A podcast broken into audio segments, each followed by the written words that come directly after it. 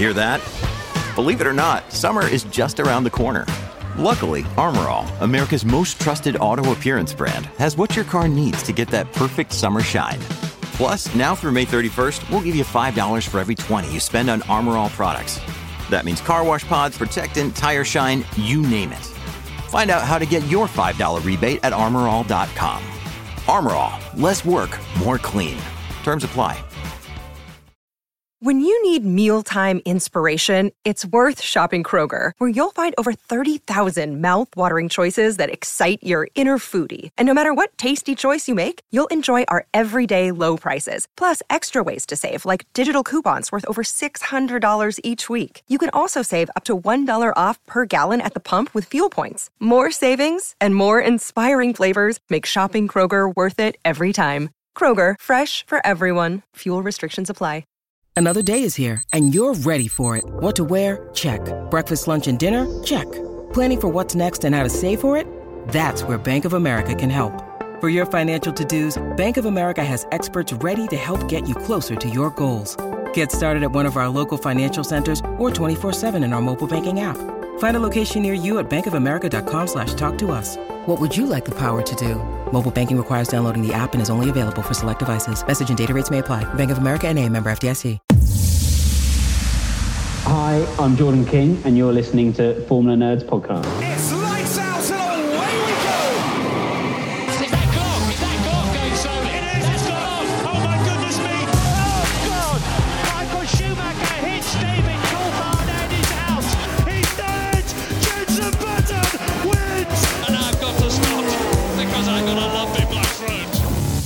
And welcome to the Cut to the Race podcast. Today on the show we have a very special guest. But before I introduce him, uh, we have Michael on the show. How are you, Michael? I'm good, thank you. I'm good. First time. First time for everything. Welcome along. Uh, we have Dan, the Bottas fan. How are you? I was wondering if you were still going to say that, given we're not talking about anything to do with Bottas today. But yeah, I'm very good, thank you. I had to. That's how people know you now. We have a special guest by the name of Jordan King. How are you, sir? Yes, I'm good, thank you. How are you? Yes, I'm great, thank you. Um, for our listeners who don't know who you are, can you explain yourself in, in one sentence for us? As a racing driver, I am probably quite a diverse racing driver in, in the sense I've I've raced in uh, LMP1, LMP2, IndyCar, Formula 2, tested Formula 1. So I've done a little bit like that. Uh, as an actual person, I'm just an avid sports fan in general. I was just thinking when I said the one sentence thing, that was a little bit unfair because of all the different things that you've done. Um, so, can you tell us a bit about your career today? I know you've just told us a little bit, but how have you actually got to where you are today?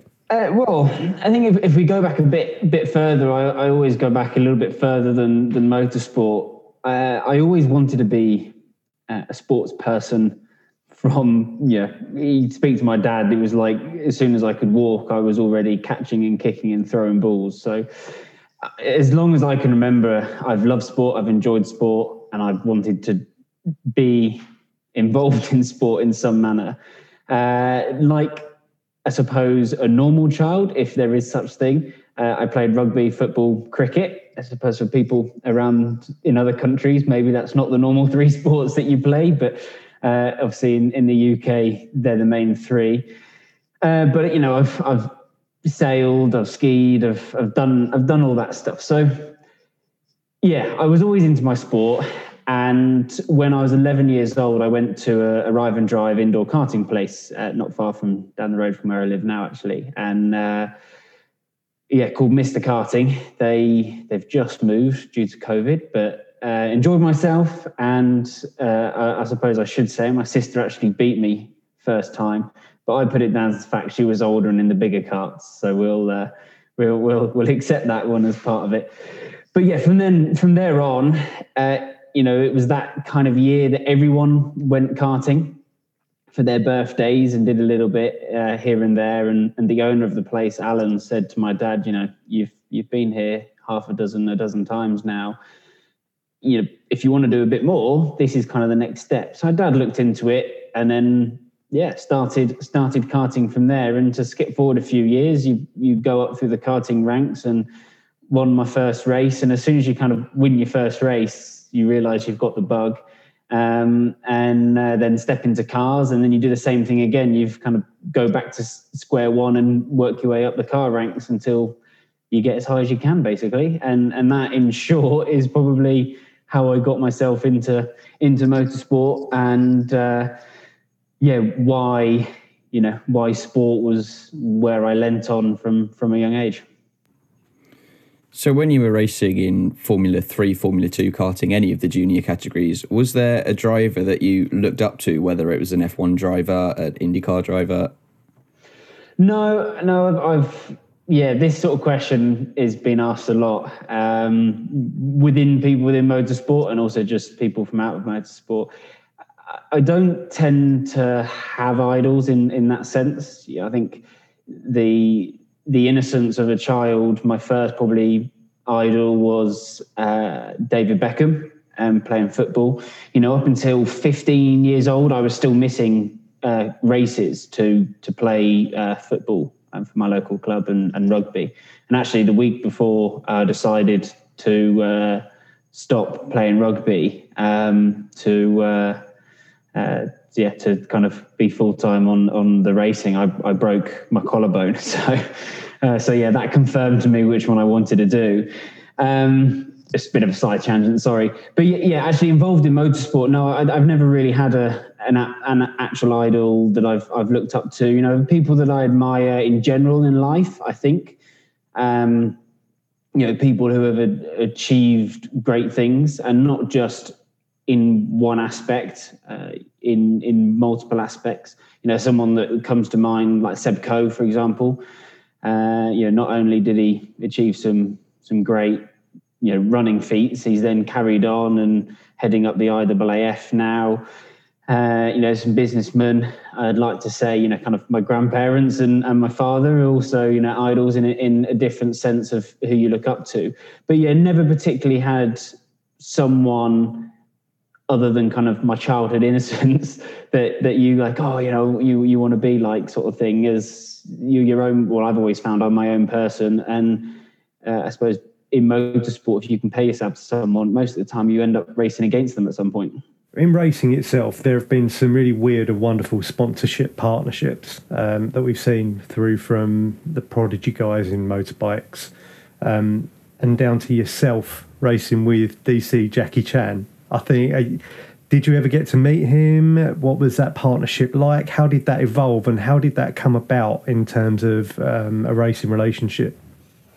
Uh, no, never, never actually met um, Jackie Chan himself. Uh, I, am not sure which races he came to, but he never came to the ones uh, I was I was involved with. Um, but yeah, that that relationship to I suppose jump through a few hoops quickly uh, was uh, there's a team in the in the UK called Jota. Uh, I'm sure you've you've heard of it. You know, very successful uh, endurance racing team, uh, and they ran that project for a guy called David Cheng and Jackie Chan, and they were the ones kind of heading it up. So yeah, Sam Hignett at Jota um, is, I suppose, the the man on the ground who was behind that project. You know, now they're running uh, Dragonia I am with Sean Gelael and. Um, Antonio Felix da Costa, Anthony Davidson uh, in another car. I can't remember who the is it Gonzalez and the third third driver in, in the other car. So yeah, they've now still got two cars, but they're uh, you know they're, they're, they're funded by um, other projects. That's really cool. You've already explained that you've done quite a few things in your time. Now, um, what would you say has been sort of your greatest achievement, uh, and t- tell us why? I think, wow, in in motorsport, that that's a hard one. Um, the, I've got to just just say to our listeners that can't see you, uh, behind you is the biggest trophy cabinet I've ever seen. so, yeah, which one's your favourite and why?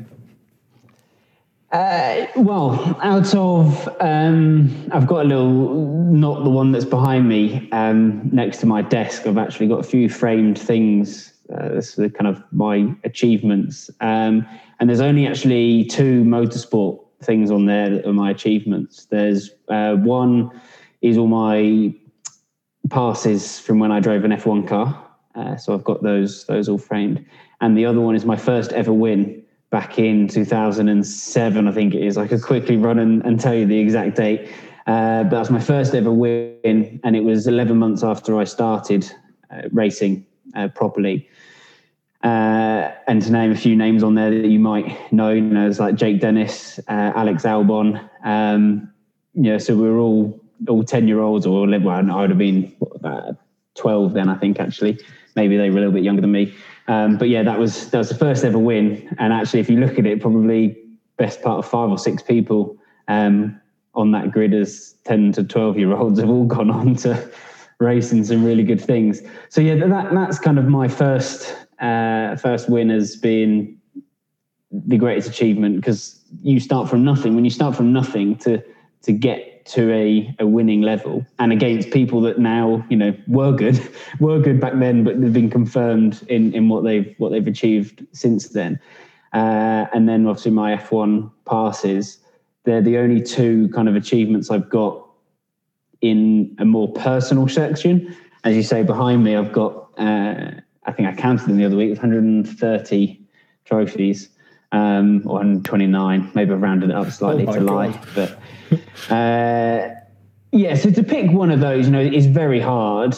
From from an actual win that was another kind of standout, I think, performance and a moment was winning the British Grand Prix in uh, GP2 because I had you had like 40 of my sponsors and partners there and family and friends and it kind of really showed how far uh, I'd come, you know, everyone that supported me financially along the way with partnerships and sponsorships were there.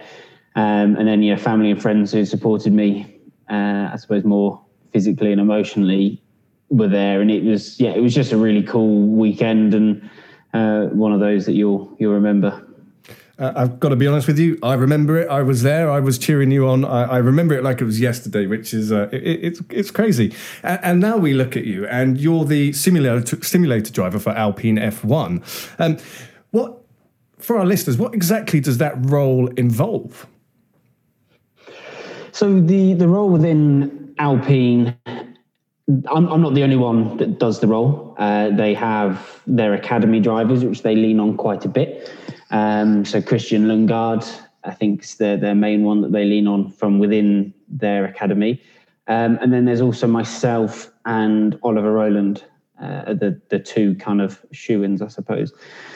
Um, over the winter, it's very much pure development. I know that sounds sounds silly, but going through all, all the future stuff, um, what's in the pipeline for a week, ahead, what's in the pipeline for a month ahead, what's in the pipeline for six months ahead, or even a year.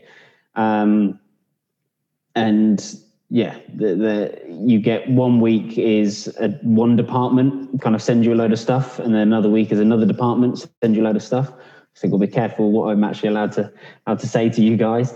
Um, Don't worry about that. yeah.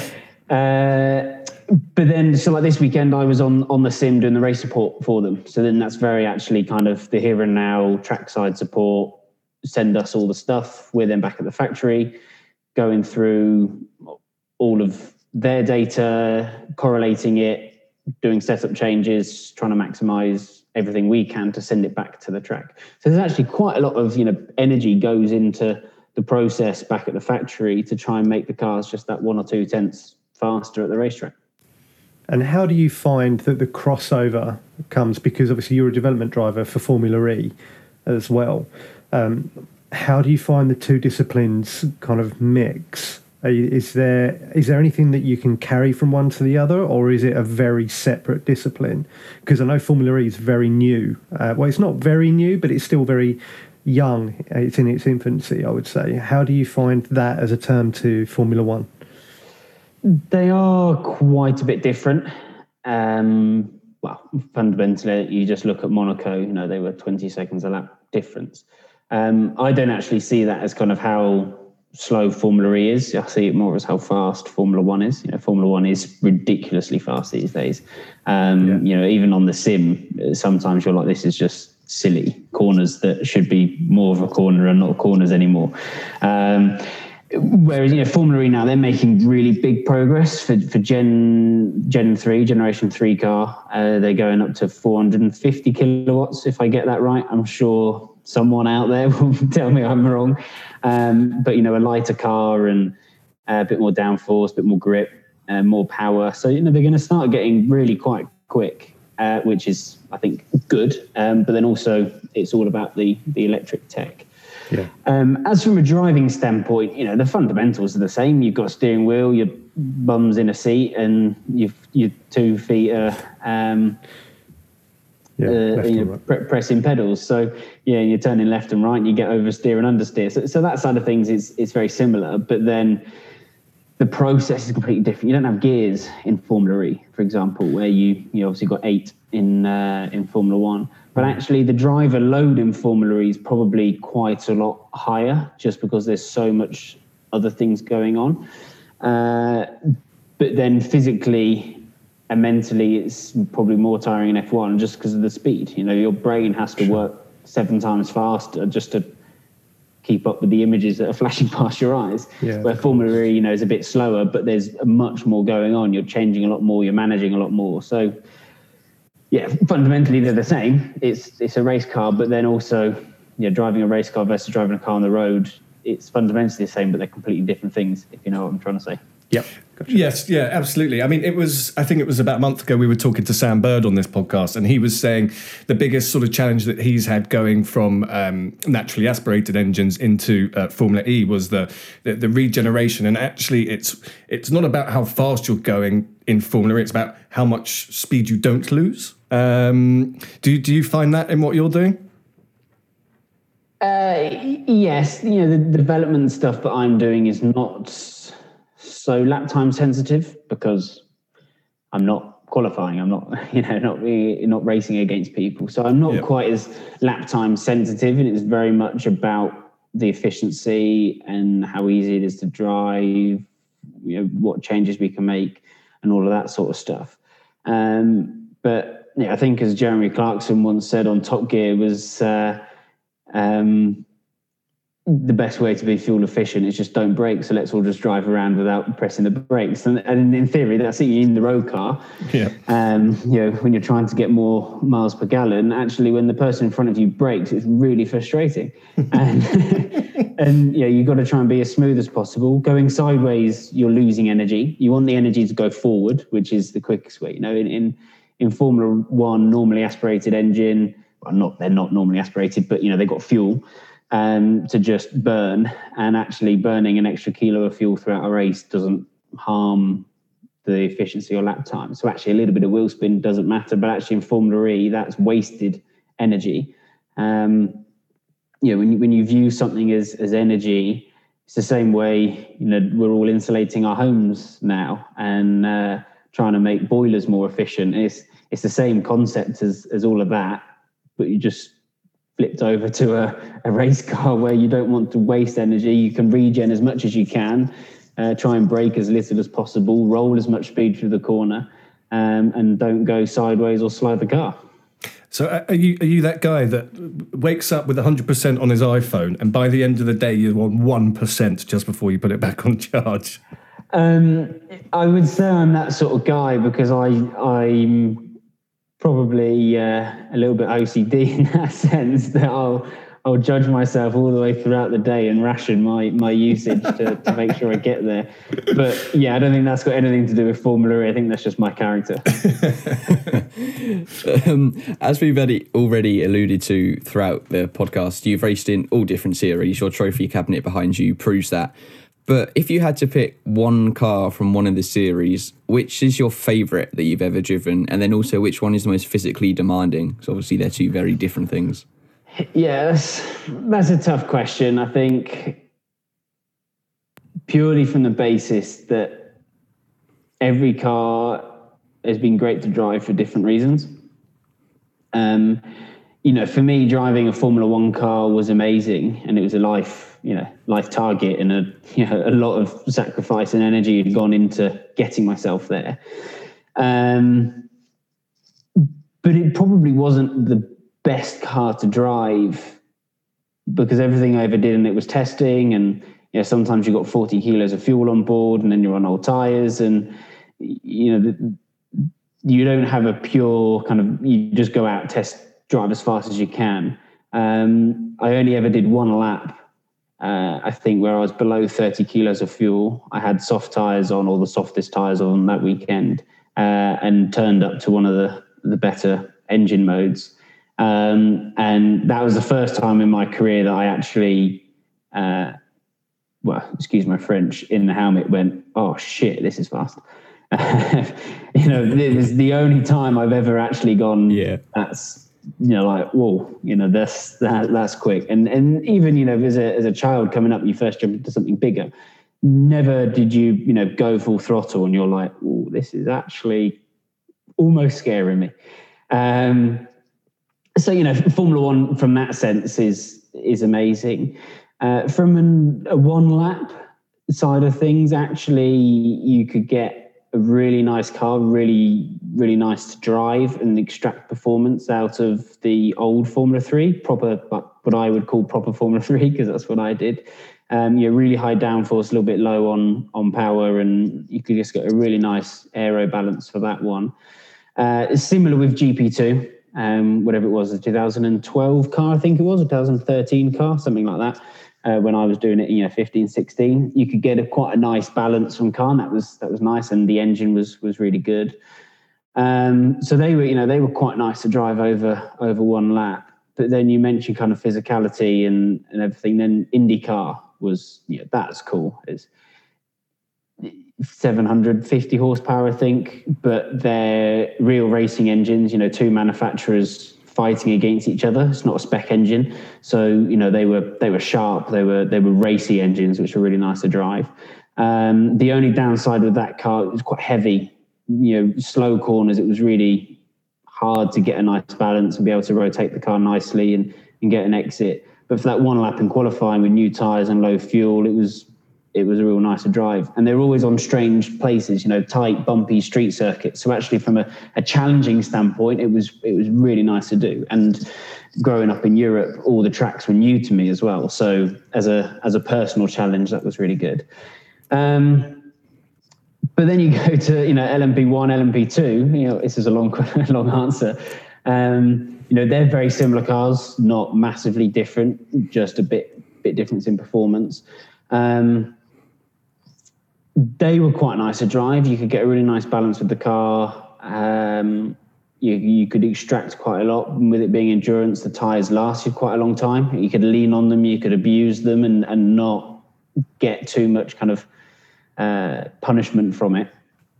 And the racing is really cool. You know, when you wake up at 2 a.m. in the morning to jump in a car in the middle of the night and it's freezing outside and you've not really slept for more than 10 minutes like it's it's a cool it's a cool thing to do and it's a cool thing to drive and you know you go from scorching weather down to midnight and yeah so I, I think it's a really hard one to say that one car is so much better they've they've all got good things and bad things about them if you know what i mean so you mentioned sort of the heaviness of Indy cars around slower corners. Does that in any way link to F1? What are the big differences between the two series in terms of, from your perspective, being in the cockpit?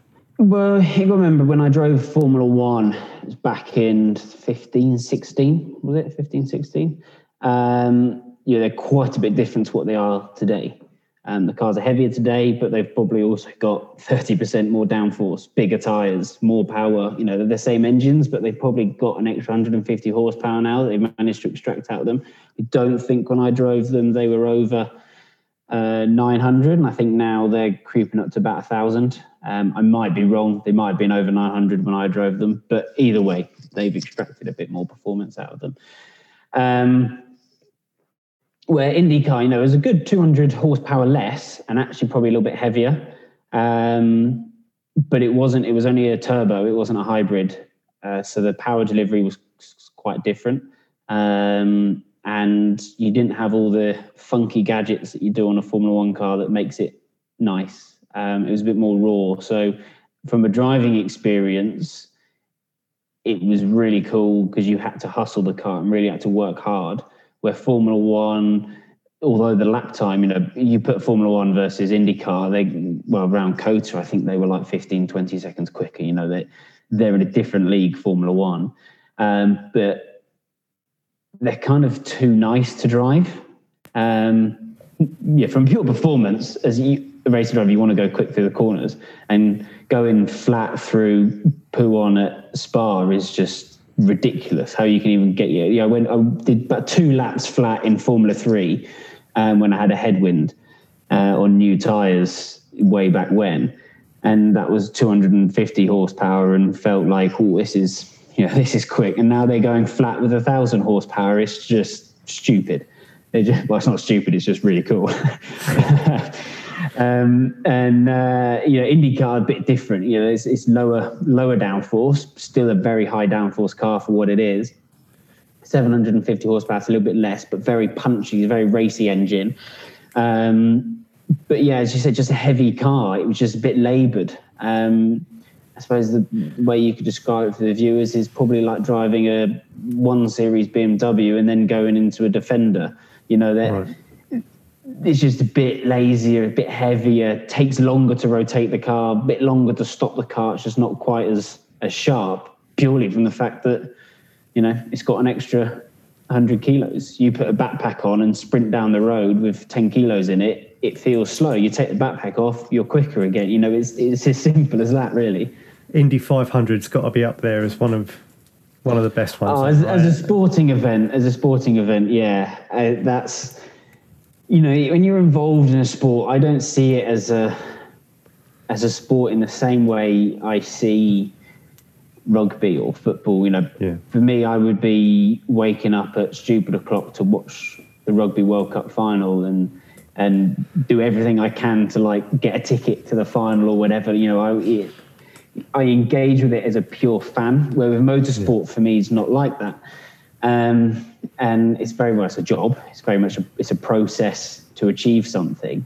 Um, so you disconnect the emotional part quite a lot. You you lose you do lose it, and I think that's you know when I actually got myself to Formula One, I almost had to stop and just take a breath and pinch myself and go. Yeah, as, sure. as a child, if you put me here now, I'd be like wetting myself. So to actually kind of re-engage that emotion is quite um, is quite a different thing. I think you see that with sportsmen when they do finally achieve what they do, they then do break down, or if they fail, they then break down in a different way. Um, and I, and I, I think I probably was guilty of of doing the same thing. Um, and it wasn't until kind of after I did the Indy 500 that you realise at what level that is on a global scale. You know, they have a single day sporting event. It's got the most attendance in the world. They have over 300,000 people.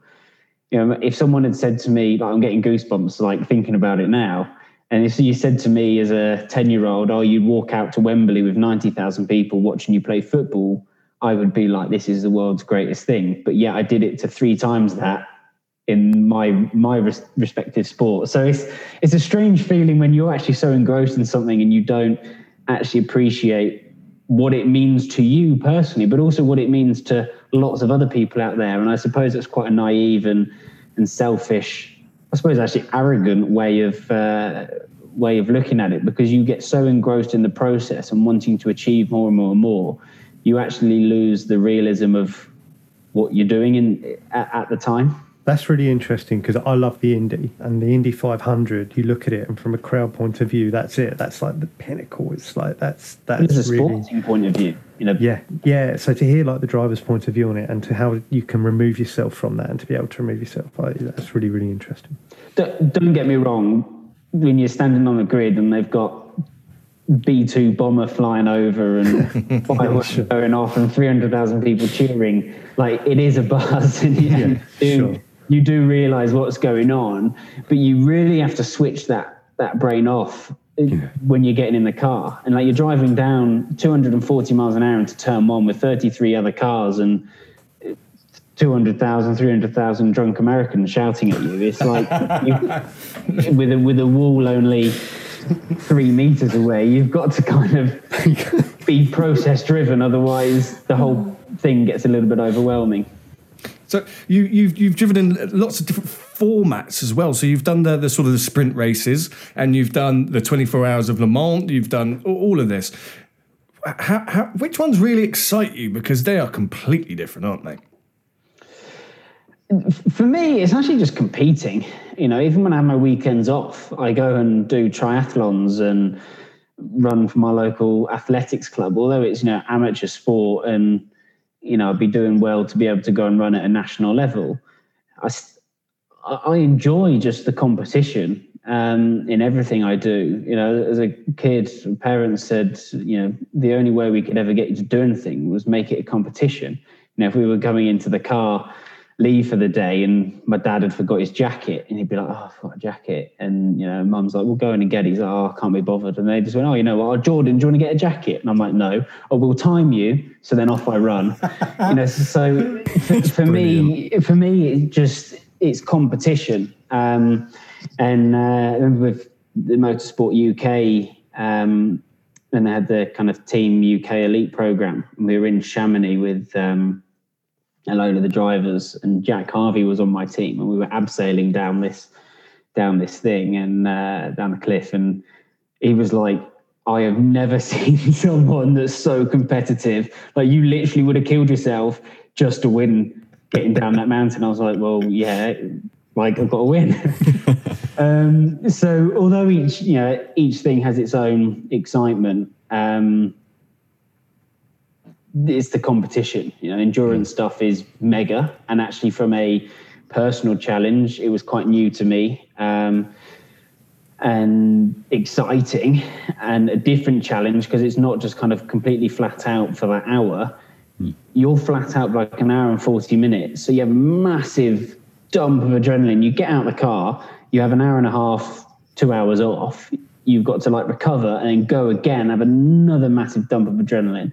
So actually, probably from getting the you know the the chemicals that make me happy, um, it was really good because you get a massive dump of it every couple of hours. Where with the sprint racing, you just get one real large, uh, you know, large dose of it once a day. Um, so yeah, so from that side, the endurance racing is probably better for me as a person. um, my dad once said, uh, you know, back much younger, um, you know, crashed out of, of the race you know, on lap two or something, and he used to say that I was unbearable for the rest of the day because I just hadn't released that that energy. You know, you build yourself up, and then it's like you stop, but you've then still got all this energy up here, and you don't have the kind of the achievement at the end to release it all. So yeah, uh, for me, it's it's just being competitive. I think Quite on I think on was it on your Le Mans race where forgive me for talking about this, but you was it 195 laps and then uh, was it a DNF? Yeah, we had a um, fourth gear decided to explode. Um, so one bit went forward, went through the gearbox into the engine. Another bit went out the side um, of the gearbox casing, uh, and the third bit stayed in the gearbox, just rattling around, churning everything into soup. Um, so wow. Yeah, that was that was hour 14, um, and I just had my 20 minute 20 minute nap. Uh, I think it was 3 a.m. in the morning, roughly speaking. Um, and I yeah I was got my stuff on, and uh, Ricky Taylor was due to come into the pits that lap, and then. Oh I just heard on the radio, he's like, I've got no gears, got no gears. He rolled back into the pits and they took the engine cover off, and it was, uh, yeah, it wasn't pretty. Were you unbearable for the rest of that day? um, probably, yeah, probably. Even you know, when I, I went to go to sleep and I fell asleep, and got about two hours sleep and then woke up at, you know, whatever it was, 6 a.m. and then didn't go back to bed until that night. But I hadn't slept since you know Saturday morning at seven a.m. So there was obviously still a lot of uh, a lot of juices flowing around in my system because yeah. I didn't get much sleep until uh, till Monday night. I'm starting to understand you a bit now. I think. Yeah. you're you're a very experienced man when it comes to racing. You know, you've spoken about even how Formula Three Two has changed since you were in it. So if I had a little figurative motorsport time machine that could take you to any era of racing to race in any discipline, where would you go? Uh, I would say 2004 5 Formula One when they were what V10s, They sounded lovely. but they were only about 600 kilos the car, so they were stupidly light. You know, today they're up at what 850, 900. They're quite heavy today. Don't quote me on that. That's, that's a rough rough guesstimate. Um, but you know, yeah, 04, 05, that kind of era. They were V10s, uh, stupidly light, really small as well. When you see pictures of the new cars versus the cars then, you know, they're half the size. Uh, and there was a load of cigarette money in the sport, so drivers got paid a big wage. So that's good. When uh, in Abu Dhabi last year, when Alonso was doing his title winning yeah, exactly. demonstration That in that Renault, was 06, wasn't that it? was- 07. Yeah. It was just beautiful. Anything around that era is Yeah. the right answer. Yeah. So well done. Yeah, there you go. So, if you could, um, you've spoken about which era you would drive in. Um, you've obviously driven in a heck of a lot of tracks around the world, probably more than most racing drivers have. Um, can we have your top three? Uh, no, because I don't have any. Oh, Um, no, I don't don't have a favourite track. Uh, again, this is this is normally a question everyone asks, and, and I, honestly, I don't. I, I really don't. You got some that you you do enjoy a little bit more than others, um, but you know, I don't mark off ones in the calendar and go, oh, I can't wait to get there. Um, if you were to pressure me, I would probably give you a list of the last three tracks that I won at because you have a better memory of, you know, better memory of those tracks. But they're not ones that I particularly prefer over anyone else. I suppose each track is good in its own right for a variety of things. So I Yeah, they're, suppose they're all a challenge for their own their own reason. Um, you know, some of the most challenging circuits I ever raced on were the street circuits in America. You know, where they were bumpy and you know you'd come out bruised, covered in bruises just from bouncing around in the cockpit. Um, I would say lower on the list of of challenges and ones you enjoy are probably the more modern uh, tracks that have been made by I think it's an Austrian. Is he Austrian or German? The guy that makes them, just to not say his name.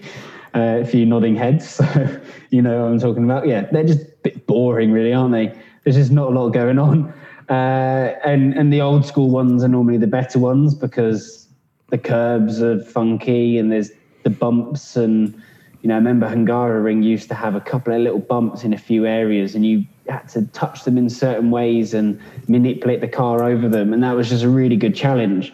When they're completely mill pond smooth, there's not that extra challenge there. Um, so you maybe enjoy driving on the ones that are a bit more challenging, a bit more, just because it's harder and I like a challenge. But yeah, I can't say I prefer them more than uh, another one.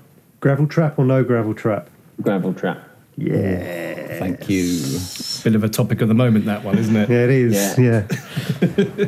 I just don't get it. Just put gravel traps Yeah. everywhere. No, I, I don't get it. either. Solves track limits, doesn't it? It solves track limits, and it's it's more of a thrill. Like it's no fun going through a corner. You're like, oh, if I have a little snap of oversteer, I'm I'll just drive off. Like it's it's not as difficult, is it? Yeah. No, I, I, I totally agree with you. And you know, there's been all this discussion recently, and I think it even got to putting an extra line on the track. I'm like, no, well, don't put the first one there in the first place. What's what's the point if we're not going As to? I always say, no other sport in the world seems to struggle with its boundaries. So why are we the only one that can't seem to get a grip on it? Hmm. We're, we're all in agreement that the white line's the edge of the track. So the white line's the edge of the track. As long as two wheels are still on the on the track, what's the problem? Um, And now they're getting into this stupid thing of, oh, well, there's not an advantage to run off there. Well, why are the drivers going out there then? Exactly. If there was an advantage, the drivers wouldn't do it. And I'm saying that because I would do it if it was an advantage. So. Given your uh, given your role in Alpine and how passionate you seem to be about it at the minute, is there any plans for you to return to the paddock anytime soon? I'd, I would love to. Um, if anyone's got a job out there for me, Yeah.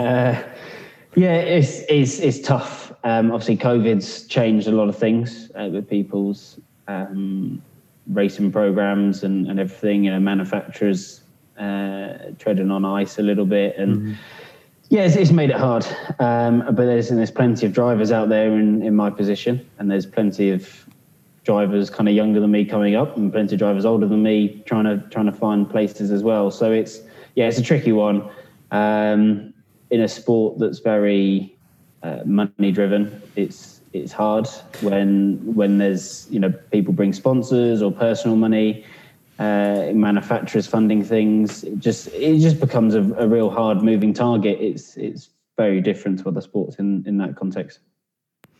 Who who do you who do you think maybe that's just come into F1 in the last year or so? Um, who, who do you think's really got that spark? You know, the next Verstappen or the next Lewis? Who would you say?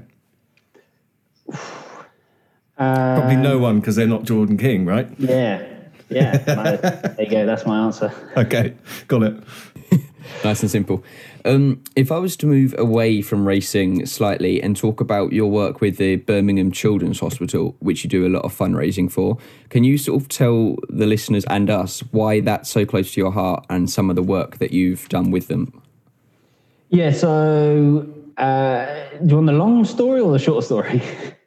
the long story. Long story. The detailed, okay. nitty gritty long story. Uh, well, well, we'll take out some of the, the details. But uh, when I was 11 years old, um, my mum noticed a lump on the side of my stomach. Did I say 11 years? 11 months. Which one? I can't remember which one I said. 11 months. I was, when I was 11 months old, whichever one I said.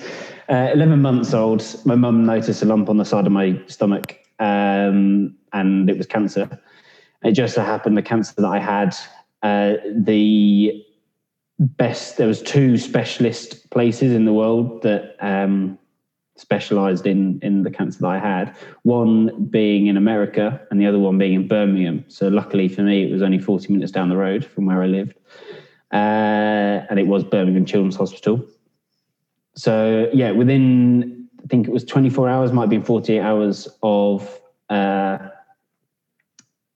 noticing the lump. The uh, had an operation, had it had it all cut out, um, bit of chemotherapy and touch wood and all that. Uh, it never never came back. Um, so yeah, that would have been what 26 years ago, just over 26 years ago now. Um, I still stay in contact with with the hospital quite a bit, as you mentioned. Uh, actually, the consultant, uh, Dr. Bruce Morland, who was the guy that kind of uh, guided myself and well, yeah, had to 11 months old, but parents through the process.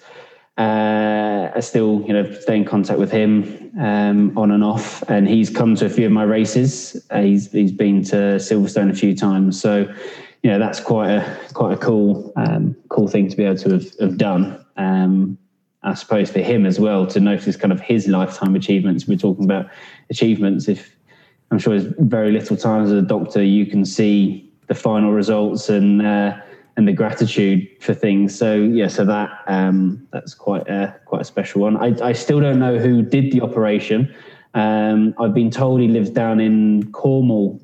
I think that's what I've been told, but I don't know his name. So anyone out there that operated on a, a small boy for a Wilms tumor uh, 26 years ago wants to to get in contact, they can. Um, so so yeah any any kind of fundraising i do i do for them. Same my parents you know, my dad's raised uh, a chunk of money uh, for them over the years. Um, i try not to be too public with it because i'm not doing it for my own recognition uh, but obviously it always becomes a bit of a topic of conversation. And i do lean on uh, yeah contacts and and what i'm doing to try and raise money so there is a bit of a a shameless plug in there a few times, but but I yeah I try not to kind of take it as it's it's me doing it rather than just I'm, doing it for uh, yeah for the hospital. Um, but yeah, over the years I've I've probably raised about twenty thousand pounds. So um, so a decent uh, yeah a, a decent total so far. That must That's be amazing. so nice for you, but so nice for the doctors as well, because obviously they operate see thousands of people a year, most likely, but very few occasions do they really get to see their work in a few years' time and what it's done and what it means to you. So that must be quite rewarding for them to sort of see this little I- boy that they had I is assume now. so. I yeah, I, I don't know. Um, I think they do stay in contact with quite a lot of patients.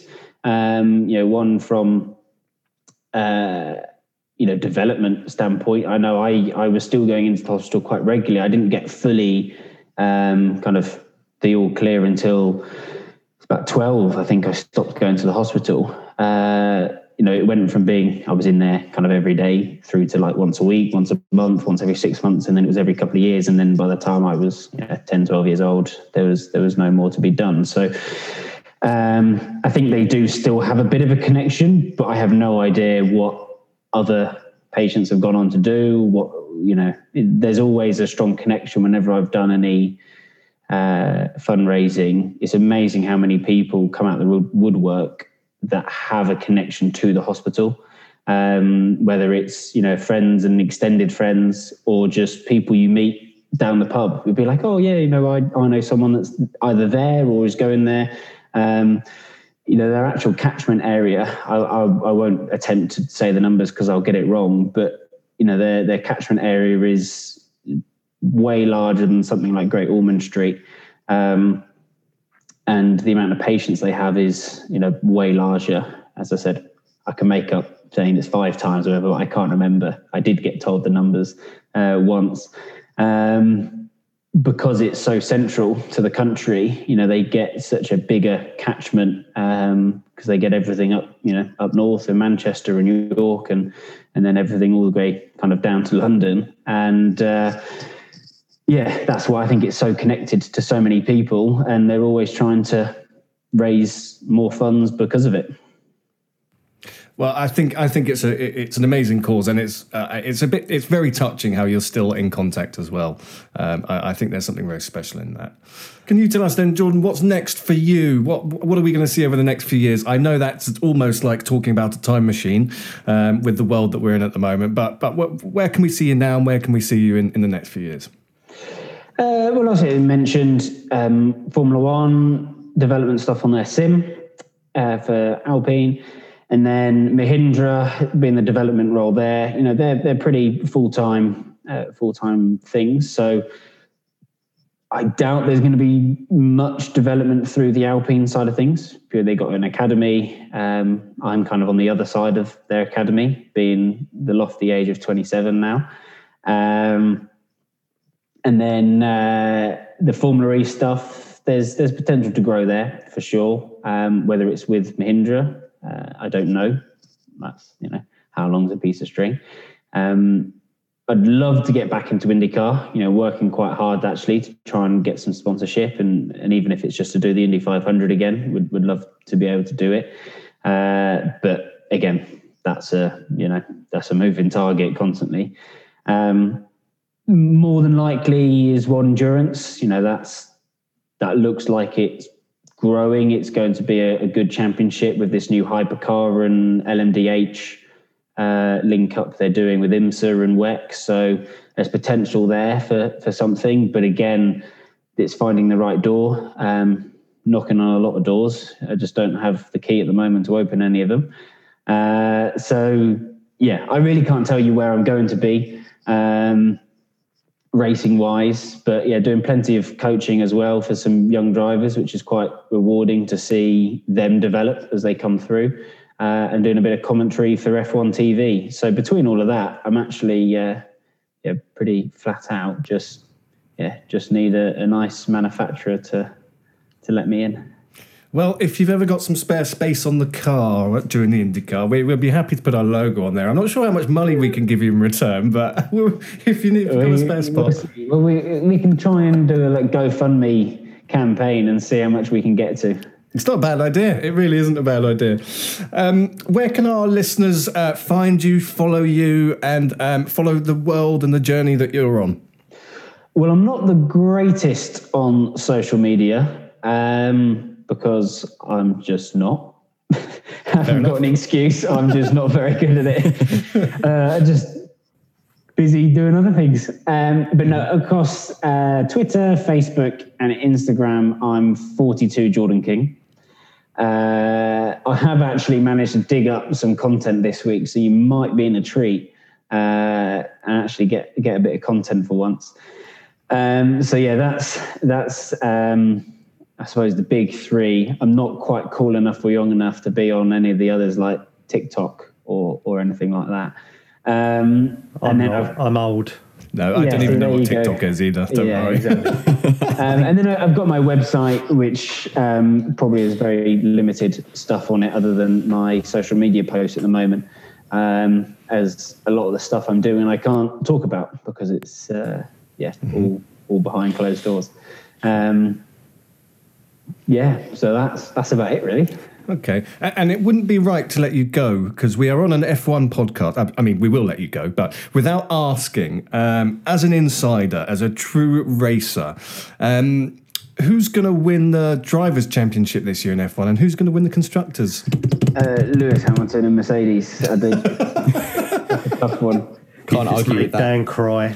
Yeah, no, no. For me, Lewis, the last few years has been exceptional. You can't, you can't deny actually what he's what he's achieved, and people saying the Mercedes car is great, which it is, but they need to shut up really because he's doing a really good job, and that's coming from a driver that normally would not want to give anyone credit, but he is doing a very good job. Um, I think you can see that even when he's up against it, the, they find a way. And, and not just him, the way he is working with Mercedes and how they gel together um, is is really impressive. You know, it, I think it's one of these times that you see. I think it was was it the class of '96 at United where they won everything, and now people talk about that being the moment. You know, when you know, my dad always used to talk at you know when we were go to a, a game or something and say you know a sportsman at the height of their pomp, and that that expression definitely comes into into play. Um, you know, we saw it with Usain Bolt where no one could touch him. Um, I saw it come up actually on Instagram today, Jonathan Edwards' birthday.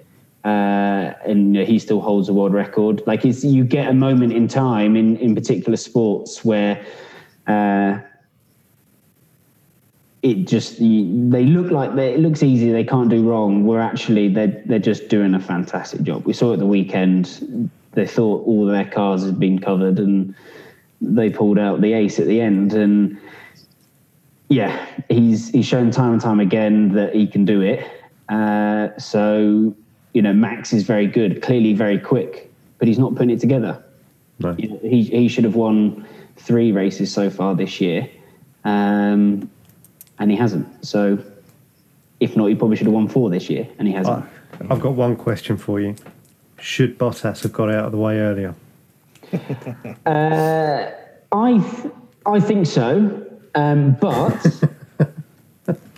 as it happens, it doesn't matter. No, because he got he got him anyway.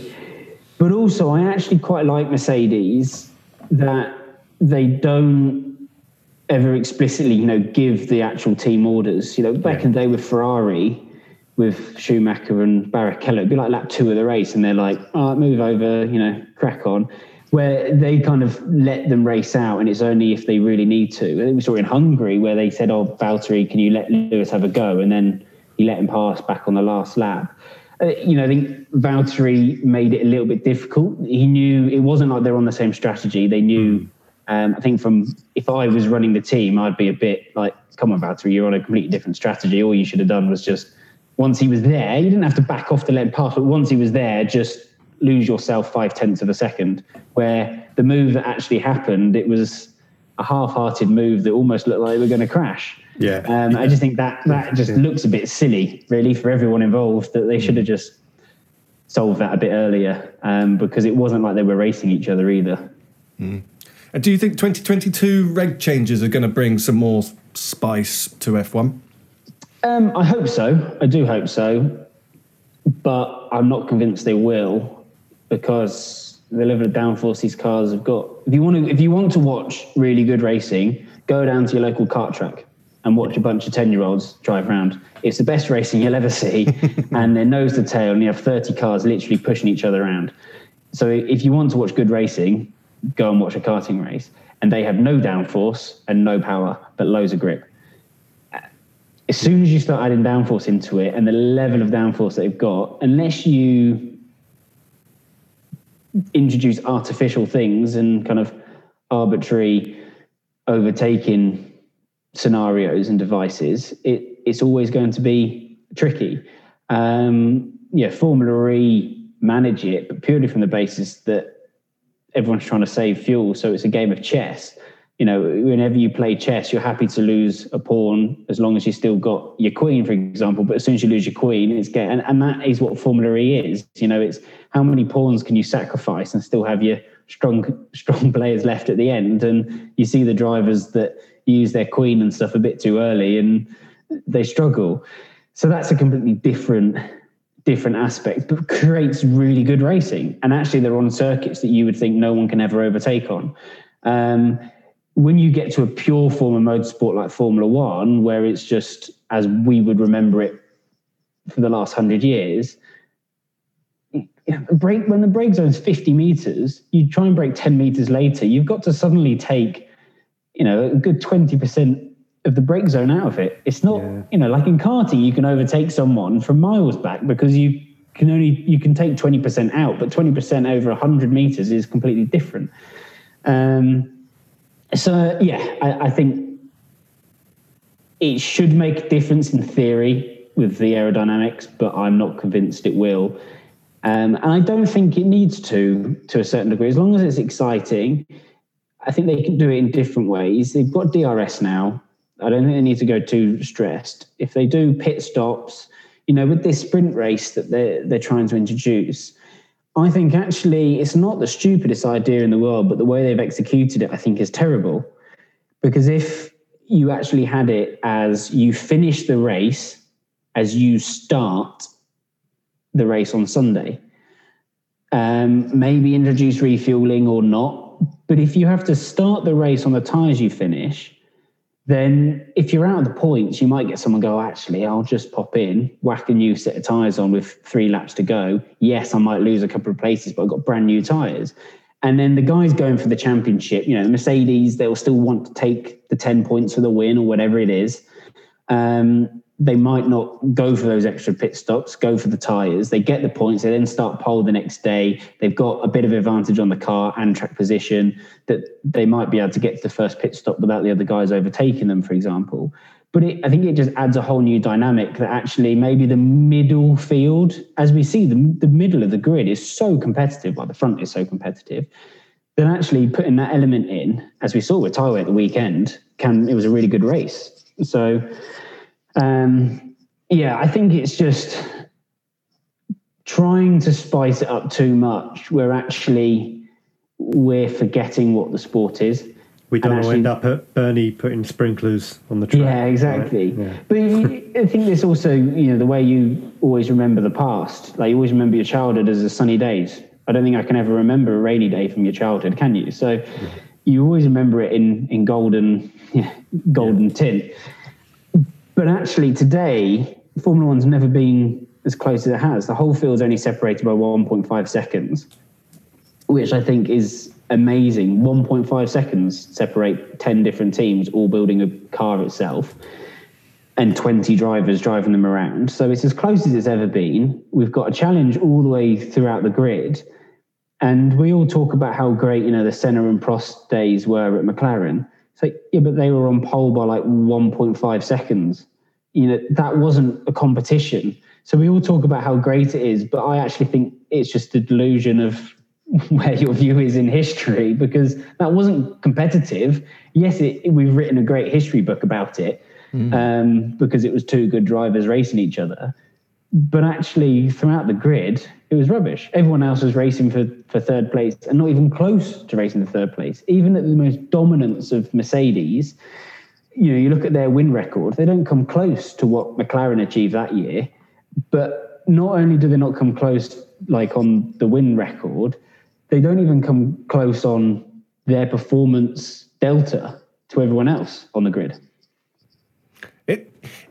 I think you've just made an absolutely brilliant point. Uh, I really do, and I hope that our um, our F1 fans out there are excited for what we have and what's coming because it's very easy to look at things on with a negative uh, view but we you know there are things that aren't great but there are things that are great as well um, Jordan, I want to thank you very much for spending your time with us this evening. It's been great talking to you. No problem at all. Thanks for having me. And uh, thank you to uh, Michael and Dan as well. Cheers. Anytime. Thank you. Thanks, Jordan. Thank you. And Jordan, let's catch up again in a little while and uh, see where you've ended up in a few months or so and have another chat. Uh, our listeners, I'm sure, will absolutely love it. But thank you very much again. No problem at all. Cheers.